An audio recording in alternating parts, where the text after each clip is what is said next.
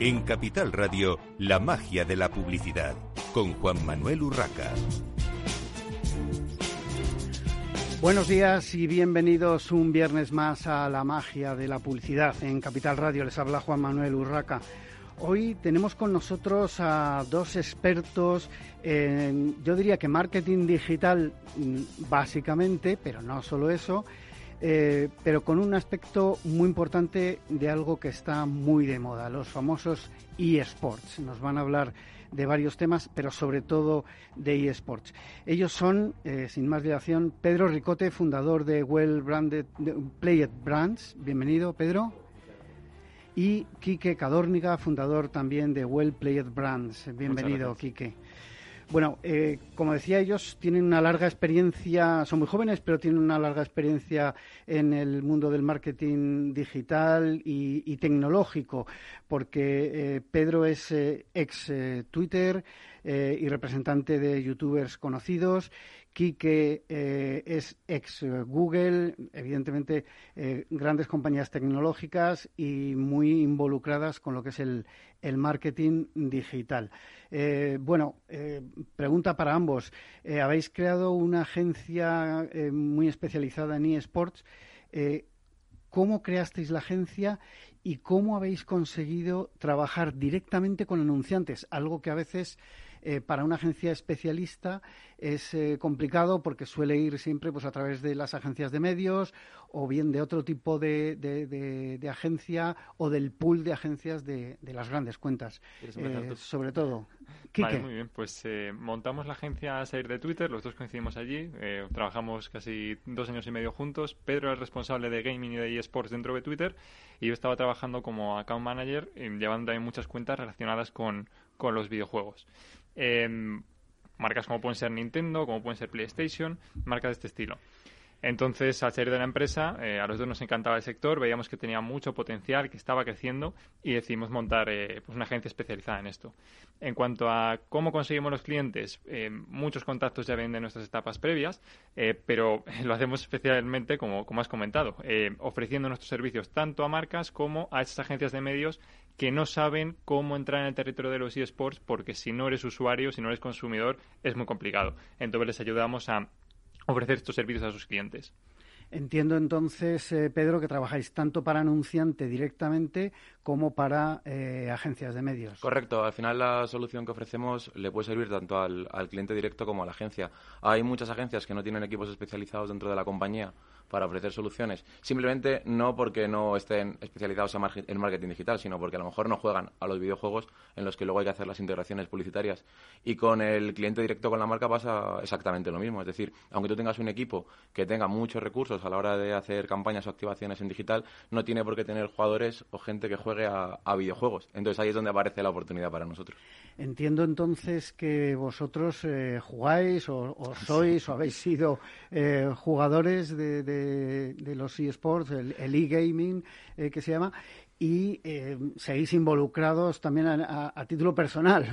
Sí, no, a ver, no somos, no somos jugadores profesionales. Bueno, no, no hace falta ser profesional, entiendo, pero, pero sí conocer. conocer el territorio. Eso es como, siempre lo hacemos la, la analogía con el, con el tema del fútbol. Es decir, eh, no hace falta ser Zidane para saber cómo funciona el, fútbol, digo Zidane como puede ser cualquier otro jugador, eh, y eso es un poco parecido, es decir, al final, eh, a base de jugar y dedicar horas a ciertos juegos, Kike, por ejemplo, es muy experto en, en, League of Legends, yo le he dedicado más tiempo a los shooters, al final, a base de dedicarle horas con amigos solo, pero como un hobby, pues aprendes conociendo cómo funciona o las dinámicas del, propio juego. Y a la hora de plantear cualquier mm, solución o activación, integración dentro de un videojuego, como conoces muy bien las mecánicas, puedes plantear eh, creatividades que a lo mejor a otro no se le ocurren simplemente porque no conoce, porque no conoce las mecánicas.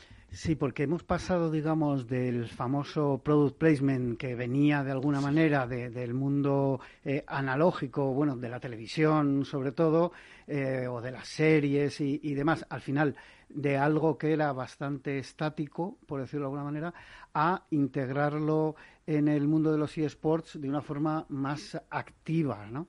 Eh, bueno, por lo menos es mi, es mi punto de vista. Yo creo que esto ha, variado bastante. Bueno, eh, los eSports eh, son una oportunidad para muchas marcas, pero tradicionalmente hemos visto involucradas marcas muy tecnológicas en, en el mundo de los eSports a la hora de hacer, promociones, de hacer eh, product placement o eh, simplemente branding. Eh, ¿Hasta qué punto es un territorio adecuado o, que puede ser rentable para sectores fuera de lo tecnológico, que es lo más obvio? Es totalmente así. La historia de, de los eSports desde el punto de vista del marketing en España ha sido tal cual lo has descrito empezó mm, eh, sobre todo las empresas que se dedican a pues, eh, fabricar ordenadores, como puede ser HP, y dijeron, oye, si esta gente está todo el día jugando, quizás les podemos vender ordenadores, vamos a anunciarnos. Después llegaron las eh, telecomunicaciones, pues Orange patrocinó la, Liga League of Legends, que se llamaba Superliga Orange hasta hace un par de años, Movistar creó su propio equipo, que se llama Movistar Riders, y Vodafone patrocinó al equipo Giants. Entonces, una vez que estas empresas dicen, oye, pues usan Internet, vamos a anunciarnos también, eh, las marcas empiezan a, pensar que además de jugar a videojuegos, esta gente hace más cosas, ¿no? Y es un público pues que también va al supermercado, que también se lava la cabeza con un champú determinado, y entonces empiezan a entrar marcas de fuera. Y eh, en este sentido han entrado marcas desde gran consumo, que son las más sencillas o las que primero nos vienen a la cabeza. Eh, tenemos algún caso del que luego podemos hablar, como, como ha de Cacaolat, pero han entrado hasta marcas de lujo como Louis Vuitton. Eh, ¿Cómo? Bueno, pues en el modelo de negocio de estos juegos en, eh, suelen ser juegos gratis, los eSports. O sea, ha cambiado mucho el modelo de negocio de los videojuegos tradicionales. Aquí el videojuego es completamente gratis y te cobran por una cosa que se llama skins, que son trajes. Es ropa que tú le pones al personaje dentro del juego que no te aporta nada más que mm, una cuestión estética. Y lo que ha hecho Louis Vuitton es diseñar una de estas eh, piezas de ropa eh, que se llaman, bueno, pues skins de prestigio y son más difíciles de conseguir. O sea que realmente hay muchísimas formas de, entrar. Es un tema de conocer bien el territorio y de ser un poco creativos y, adaptarte. Bueno, y de alguna manera también el dejarse aconsejar por expertos como, como vosotros para poder eh, incidir, digamos, en, en eh, hacer un buen marketing en un territorio pues que muchas veces, como comentáis, es desconocido para las marcas, pero que tiene mucho, mucho potencial. Vamos con esos ejemplos, porque eh, habéis logrado algunas eh, campañas curiosas. No sé si nos quieres contar, Pedro, el ejemplo de la super campaña con, con Cacaolat. Con Cacaolat, lo que no sé si podemos decir los resultados ya, que hay que esperar. Yo creo que salen la semana que viene, ¿no? Pues vamos a presentar el caso a, un concurso. En cualquier caso, eh, tuvimos una reunión con él a través de, la agencia People. Antes comentábamos precisamente que a veces llegamos a clientes directos, otras veces a través de otras agencias eh, conseguimos la relación con el cliente. Esta vez fue mm, eh, junto con la gente de, People. Y cuando tuvimos la reunión con el equipo de Cacaolat, ellos lo que buscaban era encontrar la, posibilidad de impactar sobre una audiencia que tiene entre unos 12 y unos 20 años aproximadamente, que mm, eh, tiene problemas a la hora de pedir, o bueno, la seguridad que tienen ellos mismos a la hora de pedir cuando van a un bar un cacaolat, porque están en esa franja de edad en la que prefieren a lo mejor pedirse pues una bebida como una Coca-Cola, eh, un Aquarius, un Aquarius o, cuando ya son mayores, a lo mejor una cerveza, y les da un poco de reparo pedirse un cacaolat delante de los, de los compañeros. Entonces querían impactar sobre esa audiencia y además querían hacerlo asociado al término de energía, ¿no? Un poco de que cacaolat te da un poco de energía, como podían ser las campañas antiguas de, de colacao en la tele, tómate un colacao por la mañana y tienes energía suficiente para pasar el día.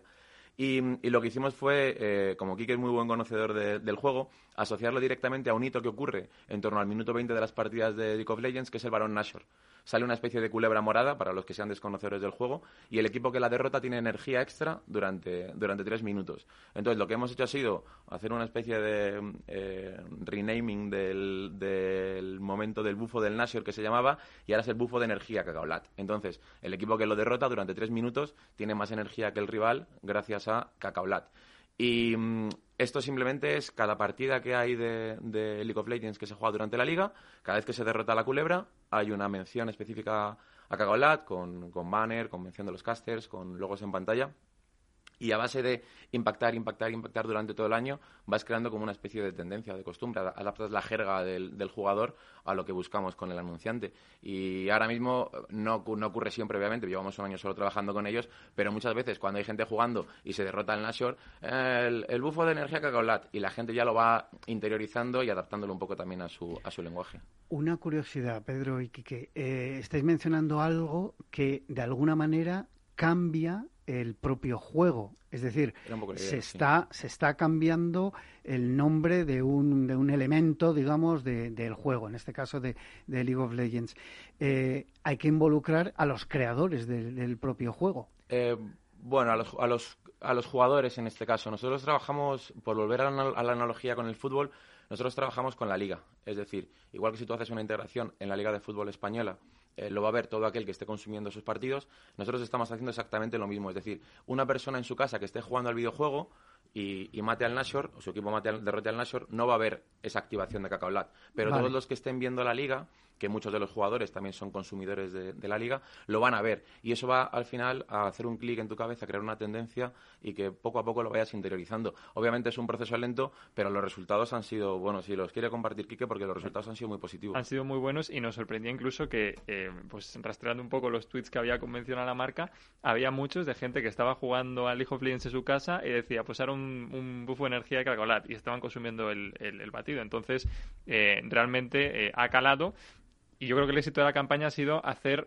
una acción que esté eh, pues muy asociada a lo que es el juego. En no poner un banner y ya está, sino asociar un atributo de la marca a un hito que ocurre en todas las partidas. Esto es eh, transportable fácilmente, o sea, entiendo que transportable sí, eh, pero, pero transmitir, digamos, este tipo de experiencia a otras marcas con otro tipo de producto, ¿hasta qué punto? No sé si nos podéis eh, hablar de alguna otra Sí. experiencia. Sí, y podemos contar anécdotas. En el caso de Cacaolat fue muy fácil eh, porque, eh, o sea, una marca tiene, tiene un punto de tener que ser humilde y decir, vale, yo no conozco esto, pero hay unos datos y hay una tendencia y, me la creo y tiene sentido con mi marca lo que me proponen. Y, vamos, lo pillaron a primera, apostaron y estamos súper agradecidos eh, con ellos. Ha habido otras marcas que han dejado pasar oportunidades muy buenas. Me acuerdo, no vamos a decir cifras, pero cuando las últimas campañas que hicimos en Twitter o que quisimos hacer en Twitter fue una campaña ligada a uno de los streamers más famosos de España a día de hoy. Y mm, el precio por asociarse a él era ridículo, ridículo. Pero todavía no estaba eh, muy de moda el influencer. Entonces me acuerdo que le dijimos a la marca, hacedlo porque no sabéis la oportunidad que, que tenéis delante. O sea, literalmente está regalado. Tenían dudas, eh, era un canal un poco nuevo y no entraron. Y a día de hoy, pues ese influencer vale 10 veces más. Esto pues lleva pasando toda la vida, pero en el caso de los eSports está yo creo que a pasos agigantados. Sí, va mucho Luego hablaremos de hecho del precio de las plazas eh, y de cómo pues todo está creciendo una barbaridad. Pero independientemente de eso, eh, sí que es cierto que el mismo método que hemos seguido con Cacaolat lo hemos aplicado, por ejemplo, con Unilever y con Magnum, que hemos asociado su producto a otro hito dentro del- de, la partida, porque mm, al final, al conocer también el juego, ellos te llegan con una necesidad y les puedes plantear una solución muy sencilla. En este caso son las tarrinas, no sé si las has comido, las tarrinas de helado que tienen, que tienen una capa dura encima. Su hashtag es creado para romperse, o creada para romperse, que es la misma función, o la misma finalidad que tienen las torres dentro de los carriles en las partidas de League of Legends. Son defensivas, pero están hechas para romperse. La primera torre que rompes da un extra de, de oro al, al equipo que la rompe. Y lo que hemos hecho ha sido asociar esa campaña a ese hito. Y hasta tampoco hay que, o sea, no, no, no reinventamos la rueda, pero cuando tienes muchos conocimientos acerca de las mecánicas del juego, es muy fácil, muy fácil asociar una idea a un hito dentro de la partida.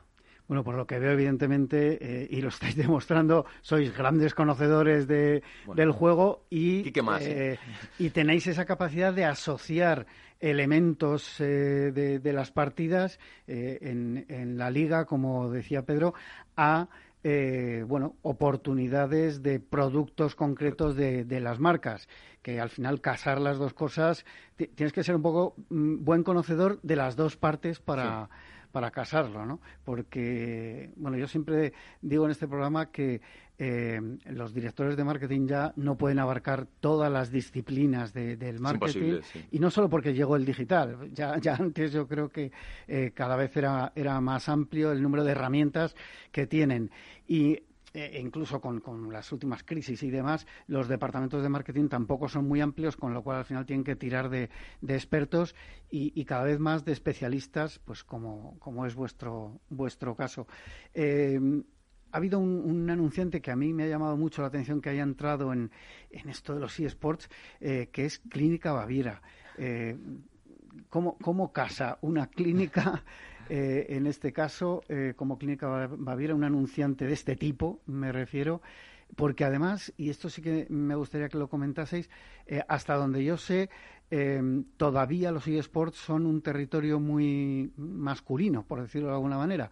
Y, y este tipo de, eh, de empresas, de anunciantes, parece que va eh, más por eh, el lado femenino, pero no sé qué, seguro que tenéis vosotros más datos que yo. Contadme. Sí, o sea, es verdad que es un poco más eh, masculino, al menos el sector más entusiasta de los eSports, eh, pero la verdad es que se va equiparando cada vez más. O sea, de hecho, eh, hace un par de años llevó la primera campeona mundial de un torneo de, eSports en, el videojuego de Hearthstone, o sea que se va equiparando.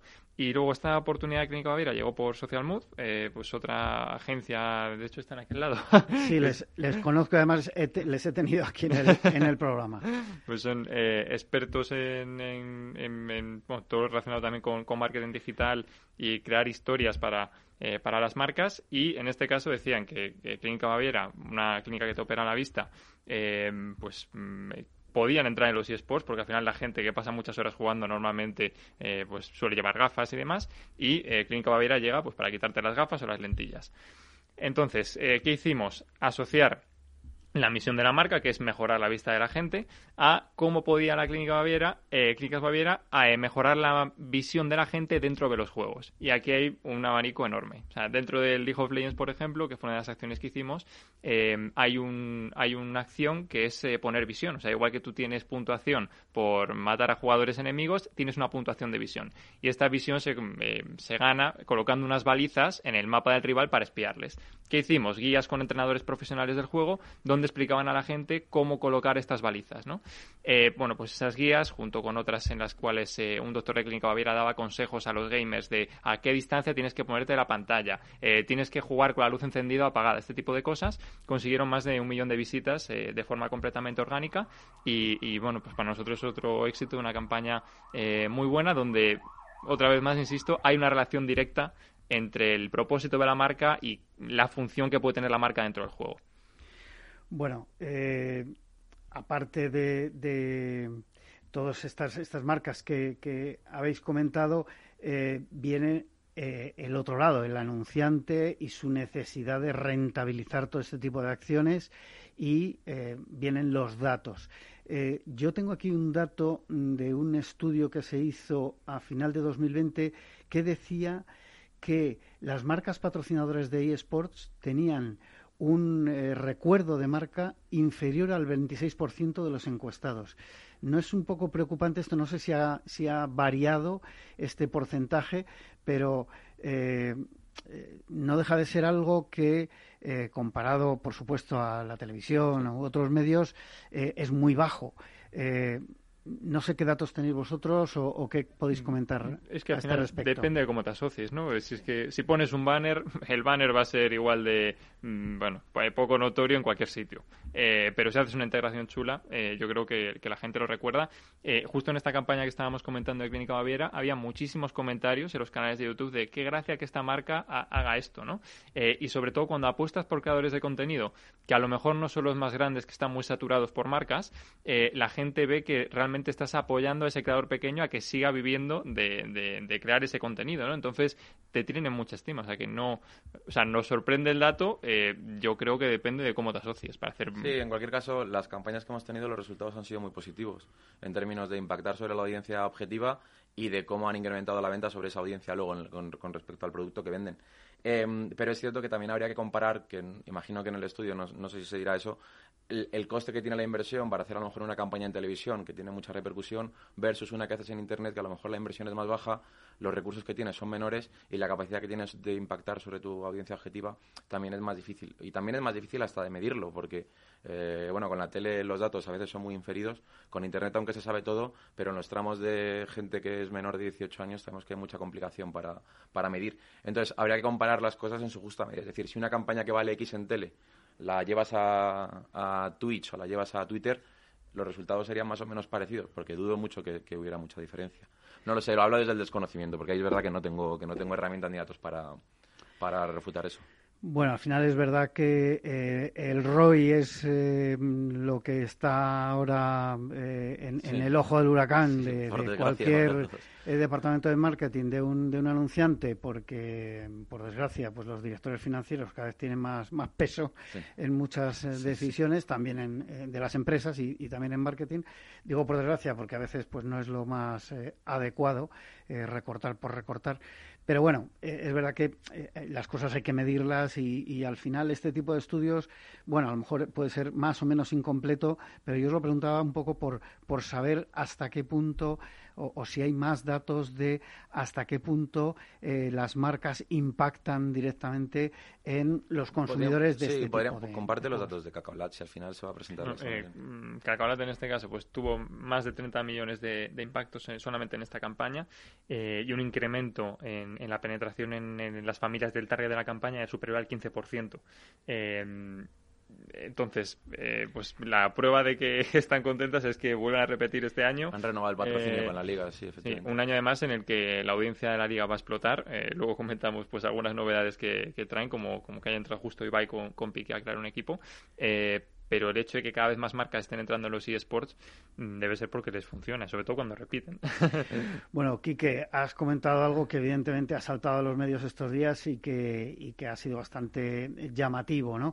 El hecho de que este movimiento de Ibai Llanos con Gerard Piqué eh, para crear un equipo propio, eh, pues suponga su entrada en el mundo de los eSports, pero, pero a lo grande además, ¿no? Y haciendo mucho, mucho ruido. Eh, ¿qué, tipo de influencia creéis que va a tener eh, en el mundo de los eSports y, por ende, eh, todo lo que se relaciona con el marketing dentro de los eSports? Tenemos un minuto antes de la pausa publicitaria, así que cuéntanos. Pues muy potente, porque al final de 10 equipos que había en la, en la Superliga, que es la Liga League of Legends, cuatro se han ido y han entrado cuatro, entidades enormes. Una de ellas es la de que además va a poder, eh, bueno, al menos eso parece, eh, hacer eh, publicar, digamos, la señal desde su propia cuenta de Twitch. Va a poder emitir en los partidos. Entonces, a nivel de audiencia, cualquier marca que ya esté dentro se va a ver beneficiada mm, una barbaridad. Ya simplemente por eso de alguna manera lo que comentabas antes, ¿no? El, que ya esté subido al carro, eh, pues se beneficia. Y en cuanto a costes, porque mencionabas antes, claro, eh, todo esto revaloriza de alguna manera este, este canal de comunicación. Eh, había muchos tweets al respecto, criticando, diciendo qué barbaridad que, que Valle y Piqué pagan 300.000 euros por la plaza, por comprar la plaza del equipo, cuando hace unos años la regalaban. Dicen, ya, pero es que no estamos hace unos años, estamos ahora y ahora ha crecido una barbaridad, las audiencias crecen todos los años y este año yo creo que va a ser un boom. Sí, bueno, esto además es como quien compró acciones de las teleoperadoras cuando empezaban los móviles, que había cuatro en España eh, y ahora, pues evidentemente estamos en otra en otra situación de mercado. Hacemos una breve pausa para la publicidad y continuamos en la magia de la publicidad en Capital Radio.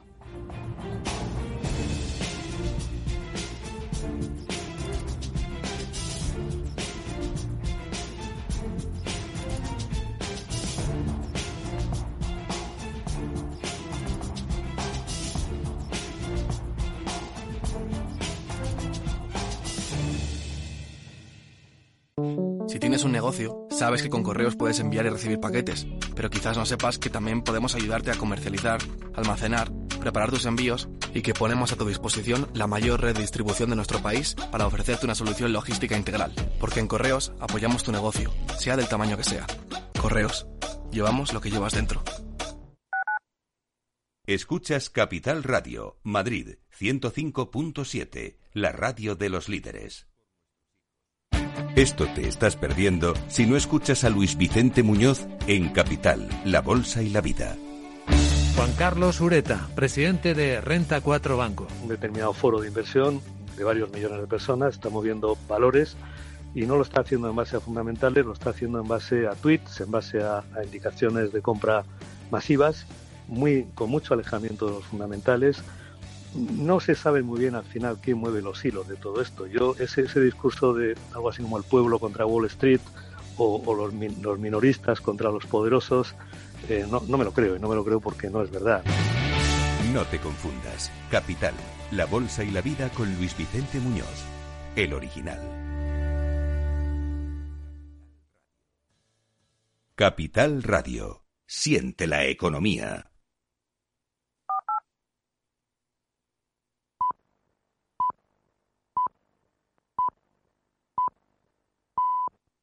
La magia de la publicidad con Juan Manuel Urraca.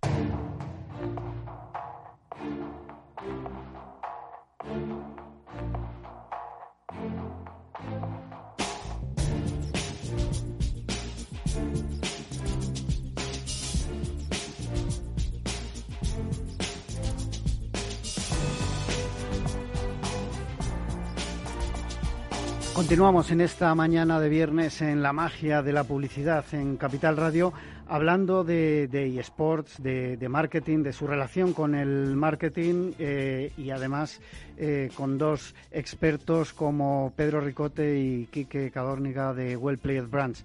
Estábamos hablando de, del coste de, de, entrar en ese mundo de los eSports.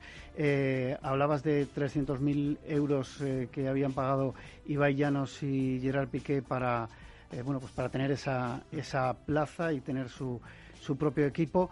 Eh, ¿Cómo está influyendo en general eh, en la, la, publicidad y las acciones de marketing alrededor de los eSports en el desarrollo de los propios eSports. Porque, claro, eh, al final cuando algo, mmm, digamos, se empieza a crear, eh, cuando hay un deporte nuevo, por ejemplo, y no hay dinero, pues, eh, bueno, pues eh, es cosa de aficionados, de, de barrio, luego puede ser de una ciudad, pero mm, que llegue a ser algo tan grande como esto y con la facilidad del digital, eh, es, es, mucho más potente, pero al final el dinero eh, también ayuda. Sí. ¿Cómo creéis que está influyendo? Pues a ver, lo, lo, primero es, yo agradezco mucho, al margen ya, esto es una opinión personal, pero que los eSports nos hayan vendido, por ejemplo, al tema de eh, anunciantes, que a lo mejor son poco éticos, digamos, como pueden ser casas de apuestas o similares, y han dejado muchísimo dinero sobre la mesa porque no han querido asociarse o vincularse a este tipo de campañas. Y eso me parece muy bien, porque al final la edad media de la gente que consume este tipo de contenidos es muy baja y lo único que puedes provocar son pues, problemas a largo plazo, pero a nivel sociedad directamente. Y, y luego, por otro lado, eh, la otra, otra de las conclusiones que saco es que la, la, audiencia recibe muy positivamente el tema de que haya marcas involucrándose dentro del territorio. Y esto lo vemos cuando hacemos activaciones con, tanto con Cacaolat como con Magnum durante las partidas. La gente suele poner TY, que es como la abreviatura para Thank You, y mencionar a la marca. Es como Thank You Cacaolat, Thank You Magnum eh, porque están permitiendo que el territorio se profesionalice, que cada vez llegue gente mejor a jugar, haya mejor, y cuando hay mejores jugadores las partidas son más interesantes, es más emocionante todo, y la audiencia está encantadísima con que haya, con que haya anunciantes. Intentamos nosotros, por lo menos, a partir de nuestra experiencia, que todas las integraciones sean lo más orgánicas posibles y lo menos intrusivas posibles para que, pues eso, para que no te moleste el anuncio, la experiencia de estar consumiendo el videojuego, como nos pasa a veces con el anuncio de YouTube, el famoso anuncio de YouTube, que es, joder, tengo que ver un anuncio en YouTube antes de poder ver el vídeo, no quiero ver el anuncio, quiero ver el vídeo. Entonces intentamos que esa experiencia no se extrapole a los deportes electrónicos. Y de momento todo está siendo muy, muy positivo. Si nos metemos en los comentarios de los, de los vídeos patrocinados que hacemos en YouTube con Clínica Bavira, por ejemplo, hay agradecimientos a la marca. O sea, de momento la gente tiene muy interiorizado, a diferencia de hace unos años, el que la publicidad tiene que estar ahí, que sabe que sin la publicidad los creadores no pueden eh, sostenerse, e igual que las ligas, y que es un elemento más dentro de todo el territorio. Y en la medida en la que lo tienen interiorizado, están muy agradecidos con ello, siempre y cuando no se hagan barrabasadas, que también a veces ocurre. Bueno, al final yo creo que es una cuestión de que se haga de una forma elegante también, sí. ¿no? Porque todos somos conscientes de que muchas cosas gratis eh, tienen de alguna manera un precio, llamémoslo en, en, sí. en, consumir publicidad o lo que sea, o dar nuestros datos, como pasa en, muchos eh, portales de Internet y demás.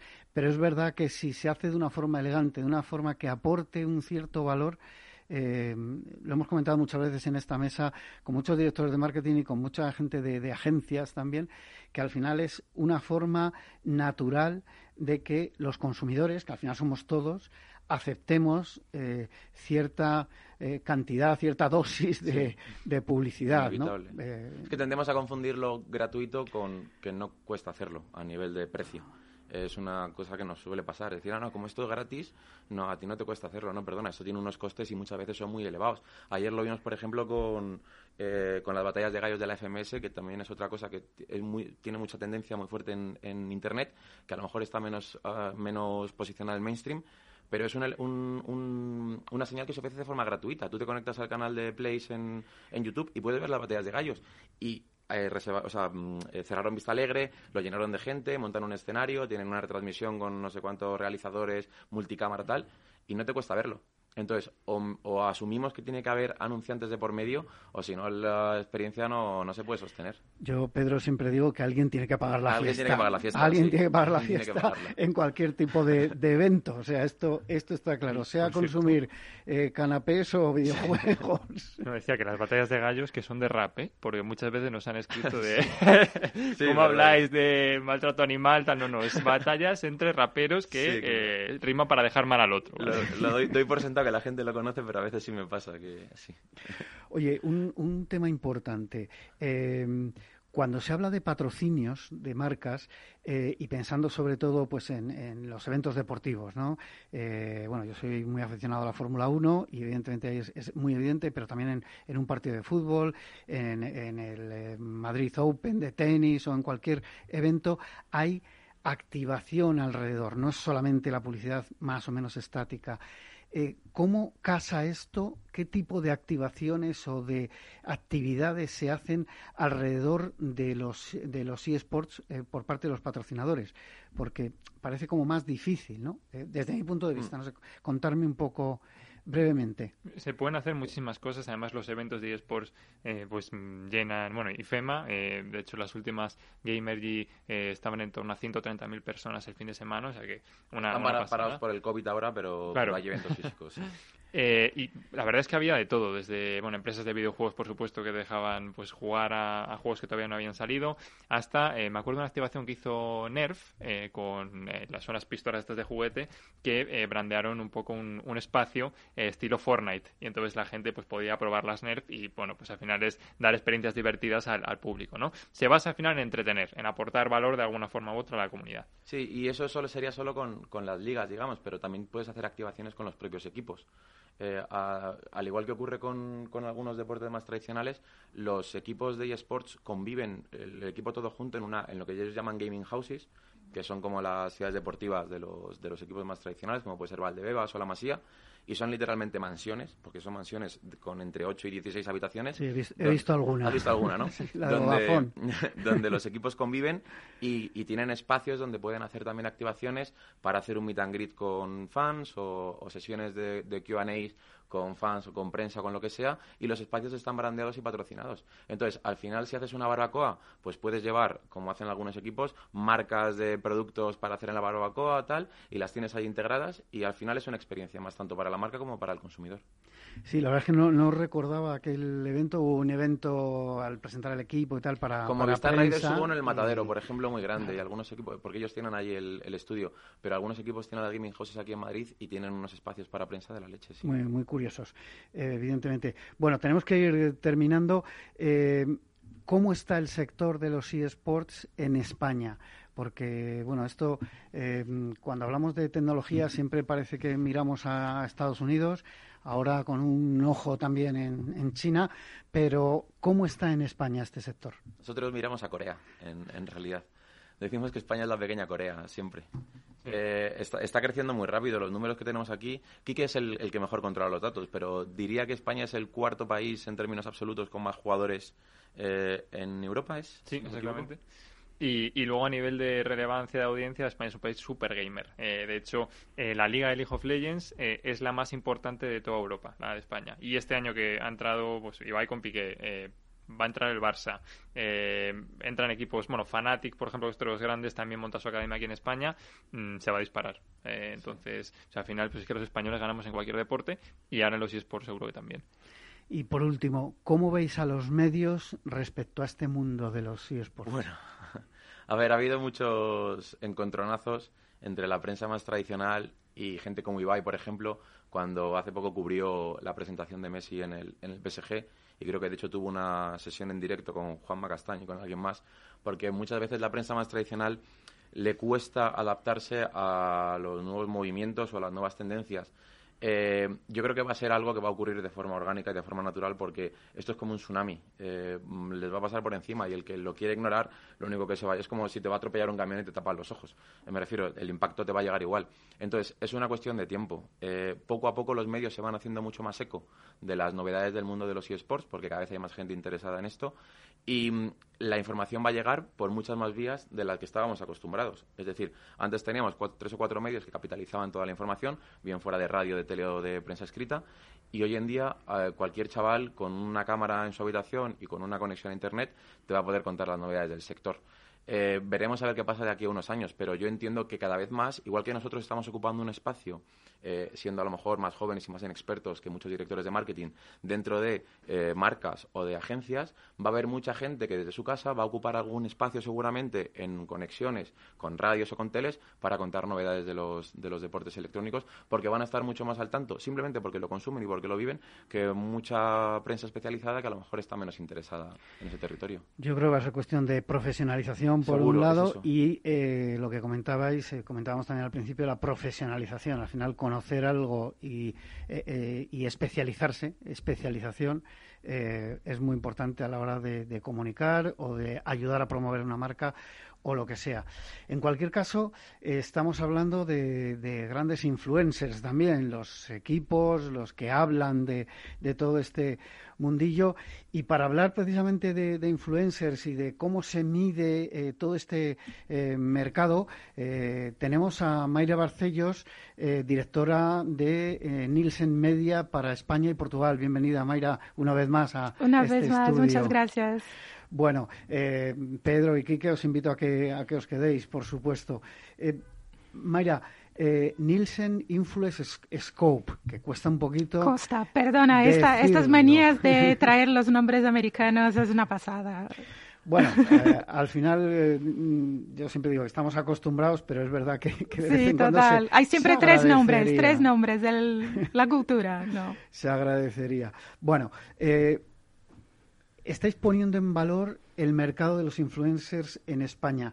Eh, para situarnos, Mayra, ¿de qué inversión estamos hablando en los últimos años y qué previsiones de futuro hay en cuanto a este, este sector de los Claro, claro. Desde Nielsen medimos al final la eficiencia, la calidad y para cuáles influencers tu marca debe escoger al final, ¿no? Para hacer su, su plan de medios.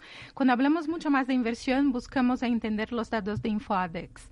O sea, 76, 80 millones ¿no? en 2020. Tuvimos un crecimiento comparado a 2019 de 22%, mismo en pandemia. Hay una expectativa de un crecimiento de doble tamaño para este año y mucho más en los años. Cada vez más de la inclusión esports es Twitch, plataformas digitales, contenidos y cómo la verdad los influencers están adaptando en entender el mundo offline y traer para el mundo digital también. Entonces, creo que el resumen es un mercado en crecimiento brutal de dos o tres dígitos. Hemos hablado en esta mesa muchas veces de, los influencers, de, utilizar bien a los influencers por parte de, las marcas y de alguna manera lo que necesitan las marcas al final y las agencias es métricas que permitan, eh, pues bueno, como su nombre indica, medir, poner en valor eh, qué están haciendo los influencers para esas marcas y no solo en branding, sino muchas veces también en acciones ya eh, tácticas, no solo estratégicas de, venta de producto, que al final es lo que las marcas quieren. Eh, Mayra, ¿qué métricas deberían tener presentes las agencias y los anunciantes en cuanto al marketing de, influencers? De influencers. Eh, creo que siempre hablamos de, además de seguidores, ¿no? Sí, evidentemente. Ir mucho más que Sí, más, más allá, porque lo de los seguidores, eh, y además yo en esto tengo una opinión personal, pero, pero lo comento siempre, yo la mayoría de las cifras no me las creo, porque todos sabemos que se pueden comprar seguidores. Hay formas y formas. Hay, formas de hacerlo y eh, nos guste o no, eh, entras en determinadas web y por X dinero, y no estamos hablando de, millones de euros ni muchísimo menos, hay que quitarle tres ceros y ya pues tienes eh, millones de seguidores. Comprar eso, por desgracia, está ahí y mientras no se regule, mientras no se controle, a mí lo de los seguidores no es un valor que aporte. Eh, es, mi opinión. Y además de esto, no solo mirar métricas que podemos hablar ahora, pero también la importancia de los nanos, micros, macros influencers, ¿no? Hay una oportunidad muy interesante entender cada tipo de influencer de acuerdo con tu marca. Entonces, hablemos de los cuatro R's, ¿no? Mucho más para el idioma americano que el idioma de, de, España. Entonces, reach, la verdad, alcance, ¿no? Entender cantidad de seguidores y el target. O sea, para quién está haciendo sus posts. Entender estas dos métricas. relevancia, el macheo de los atributos del influencer con los datos de audiencia. O que está hablando hace sentido para la audiencia. O sea, cuáles son las categorías de interés y los temas recurrentes que esta influencia está hablando. Porque hay muchos muchos muchos momentos que habla de una determinada marca y que la marca que va a hablar mañana no encaja con los contenidos que está generando en su historia como influencer.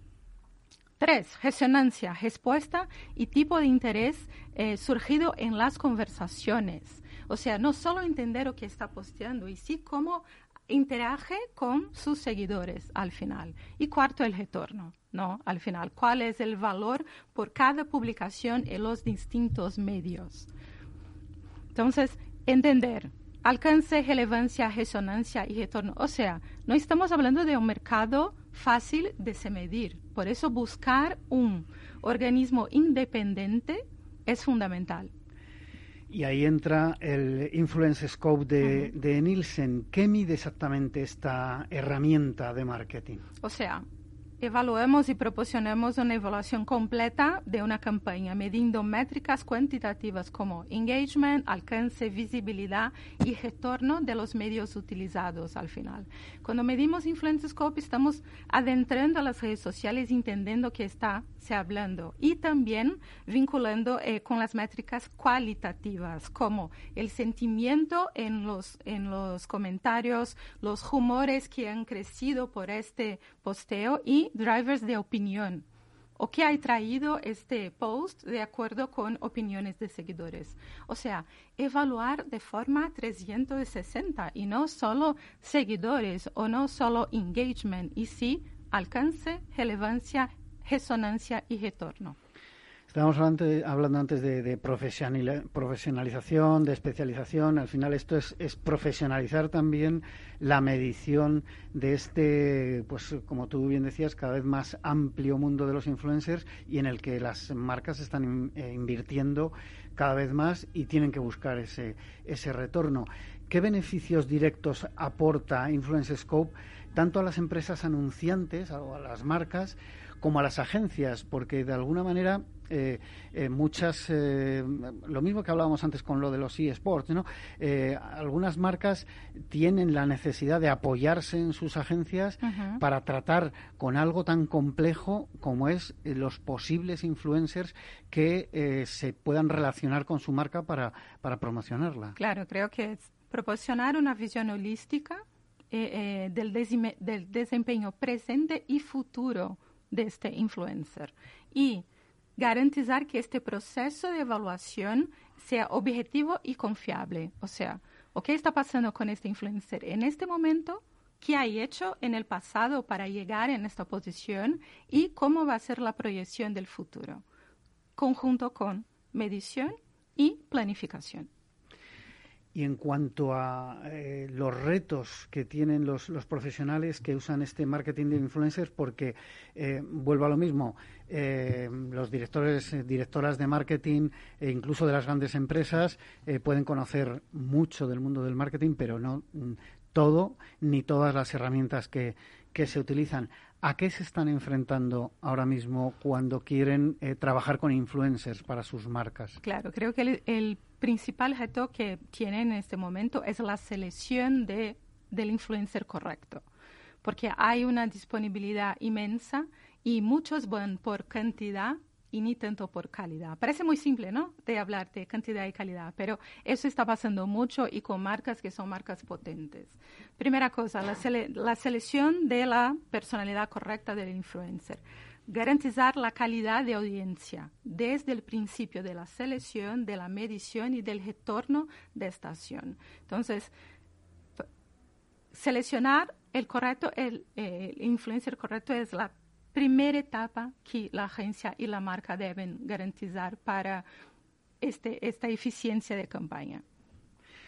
Bueno, ¿y hasta qué punto está dispuesto el consumidor, según este estudio que habéis hecho en Nielsen, el Influence Scope, hasta qué punto está dispuesto eh, o predispuesto el consumidor que ha recibido impactos de influencers para decidir su compra por una determinada marca?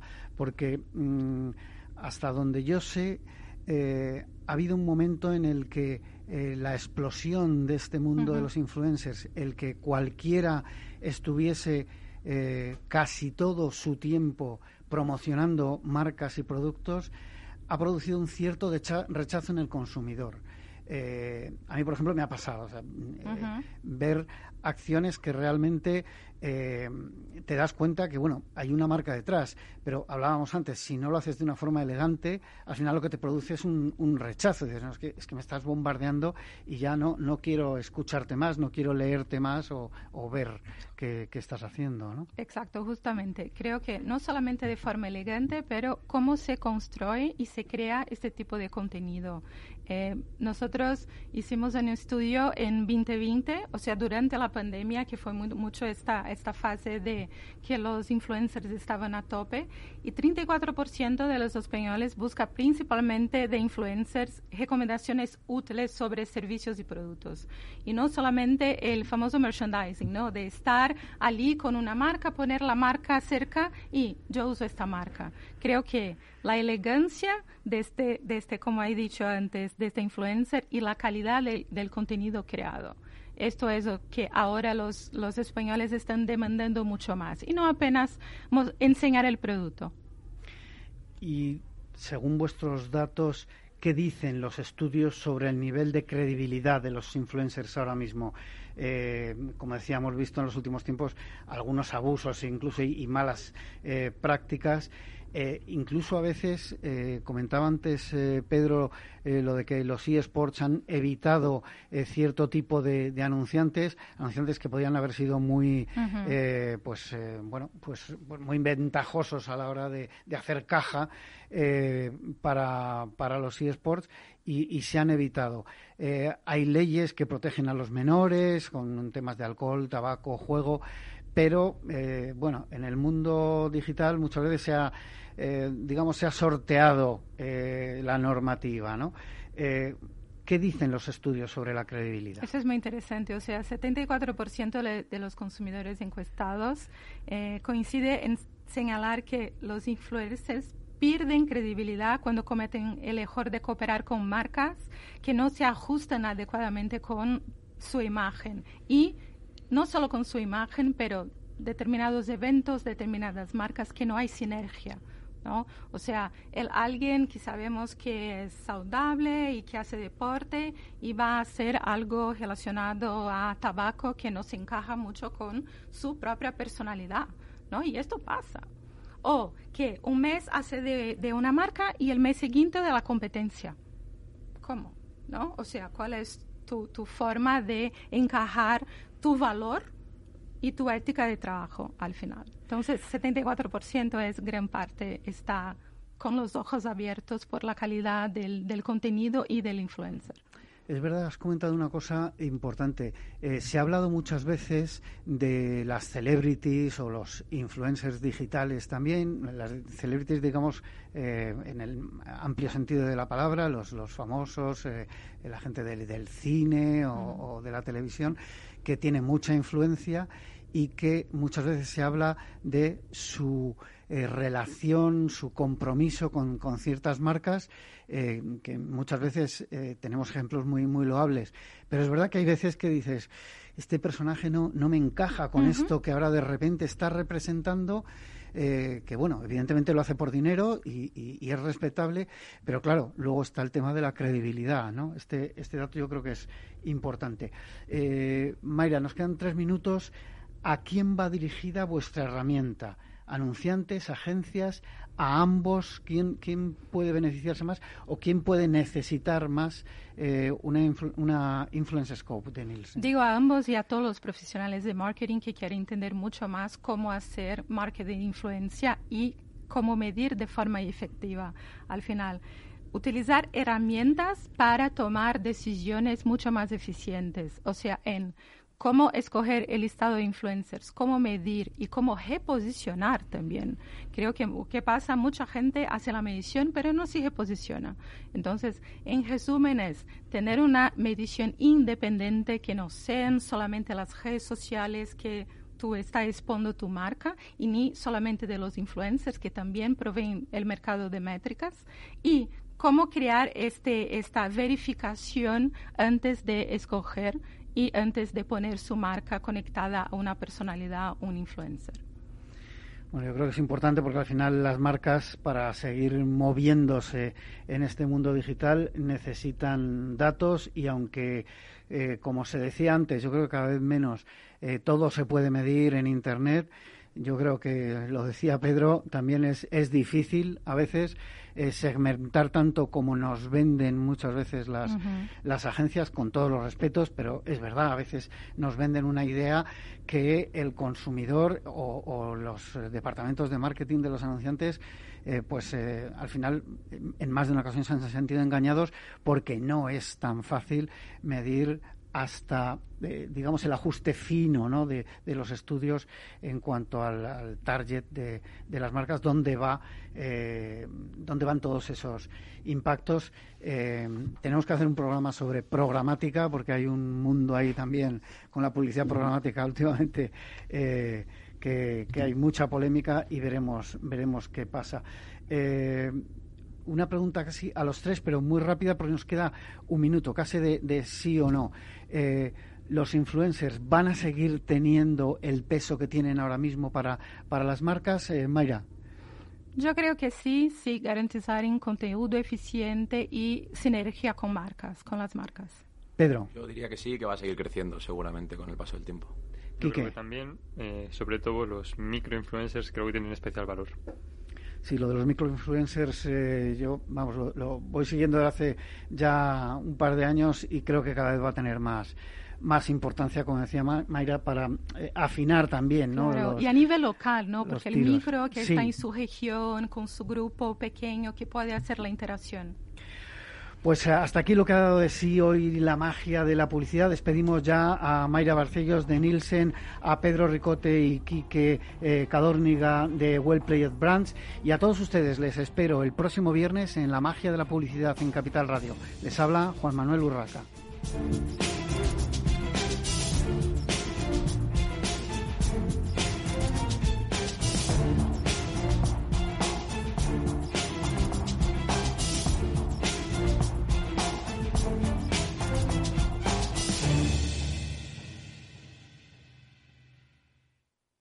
Amaneces antes que el sol y conviertes la vida en nueva vida.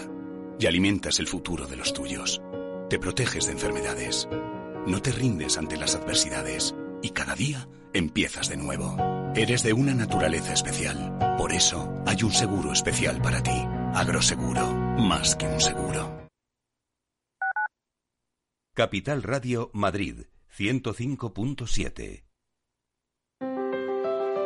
si te gusta la cocina gallega de siempre, en el Mesón Gallego 1 y el Mesón Gallego 2 encontrarás los mejores pescados y mariscos de las costas junto a recetas de la Galicia interior, además de las carnes de Sanabria y los mejores embutidos de Zamora y nuestra terraza. Te esperamos en la calle Muller 35, teléfono 91 579 3623 y en la Plaza de la Remonta 13, teléfono 91 579 0769. Una recomendación del programa gastronómico Mesa y Descanso.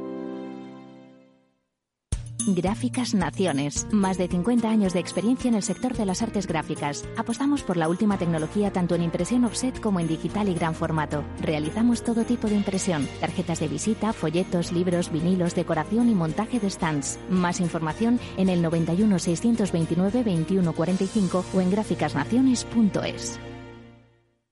Disfruta de la mejor cocina gallega en Montes de Galicia. Todo un clásico moderno en el barrio de Salamanca. Disfruta de la variada dieta atlántica, de las mejores carnes y pescados tratados con respeto y transparencia y regados con una de las mejores bodegas de la zona. En grupo, en familia o en pareja, Montes de Galicia te ofrece el espacio perfecto en cada ocasión.